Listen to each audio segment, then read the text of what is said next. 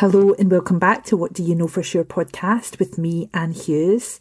In this episode 12, I'm joined by Emily and we're chatting about how self discipline is actually a wonderful act of self love.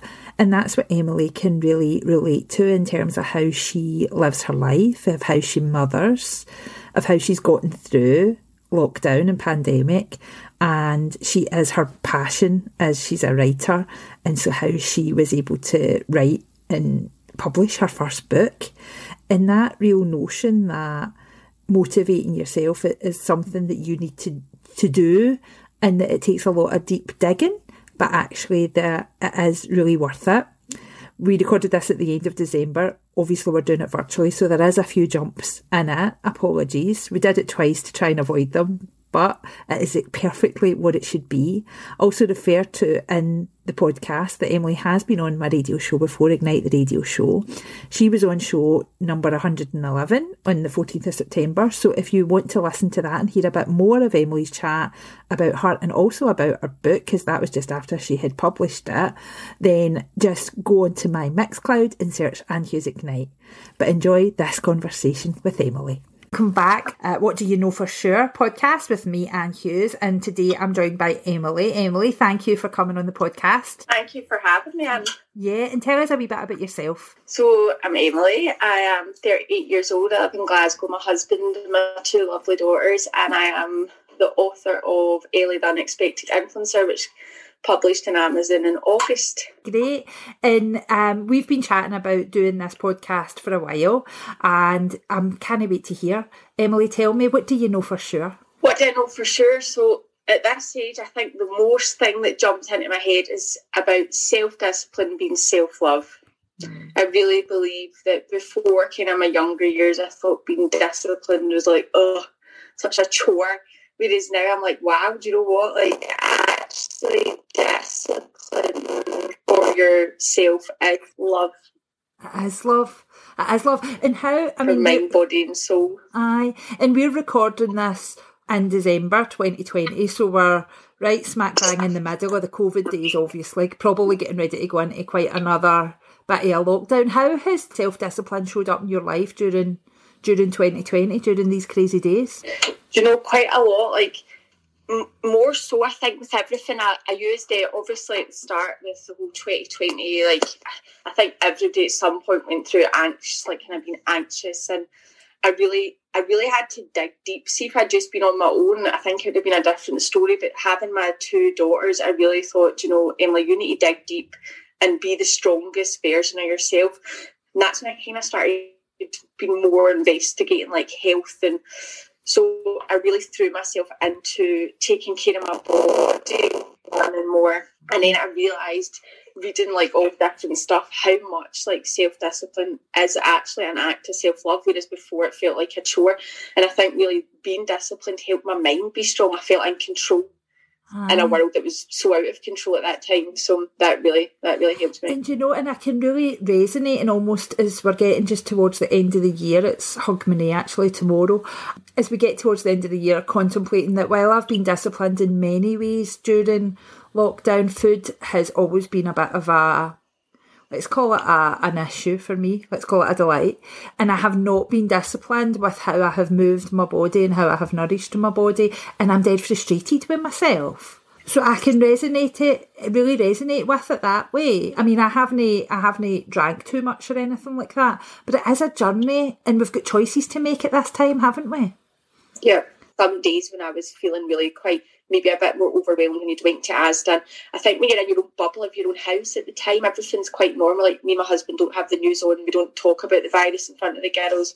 We obviously tell them the kind of basics they need to know, but not enough to make them live in a fearful state. But when you actually come back, come go outside and come back into your bubble, you realise how important it is to keep your mind your mind really mm. strong. Mm-hmm. And it's something that I think is important as well. Obviously, you know, I work for myself, and it's about having that getting up, getting dressed, sitting down at my desk, and not just like pure being a slob doing my work, but having the right mindset and being disciplined in terms of working from home as well. I think has been a been a journey. Now, you also published a book during lockdown, didn't you? You mentioned Yes, it at the start. Did that take a lot of discipline, right, in your book? Yes, very much. You know, I've been writing uh, Ellie on and off for two years. And kind of when I got into lockdown after I got over the initial panic, started then making it my kind of goals. I thought, you know what, now's a time as any. I'd love to say I had a light bulb moment for an idea and wrote a book in lockdown, but I really used lockdown to finish it. But I was really disciplined on the times I wrote. So I wrote every night and every morning, two hours at night and two hours in the morning. And I don't believe I would have wrote had I not been drinking lots of water, doing my run, eating better, fueling myself with positive podcasts and good YouTube videos. So I think it was kind of, it was like, oh, it's funny how it kind of, for the first time ever, it was almost like a, it clicked in my head that kind of everything all interacts. Like if you Mm. give, like, do you know what I mean? I'm rambling. I'm like, No. but yes, I wrote my book and I absolutely, I was so, it took a lot of, uh, it took a lot of kind of digging deep, but I self-published it on Amazon in August and I'm currently seeking a literature agent to represent me. So Amazing, amazing. And when we started at the start there, you said that self discipline is self love. So, what has that to just look at self love, therefore? Has loving yourself something that comes natural to you, or is it something you've had to work at? Really have to work at. And you know, I think it, I think a lot of people, I don't know, would maybe disagree. I actually come across, I'm very, very, I'm naturally confident, love to chat, but inside I find a lot, I've got a lot, I, I'm very quick at picking up the negatives in me and I overanalyze my actions.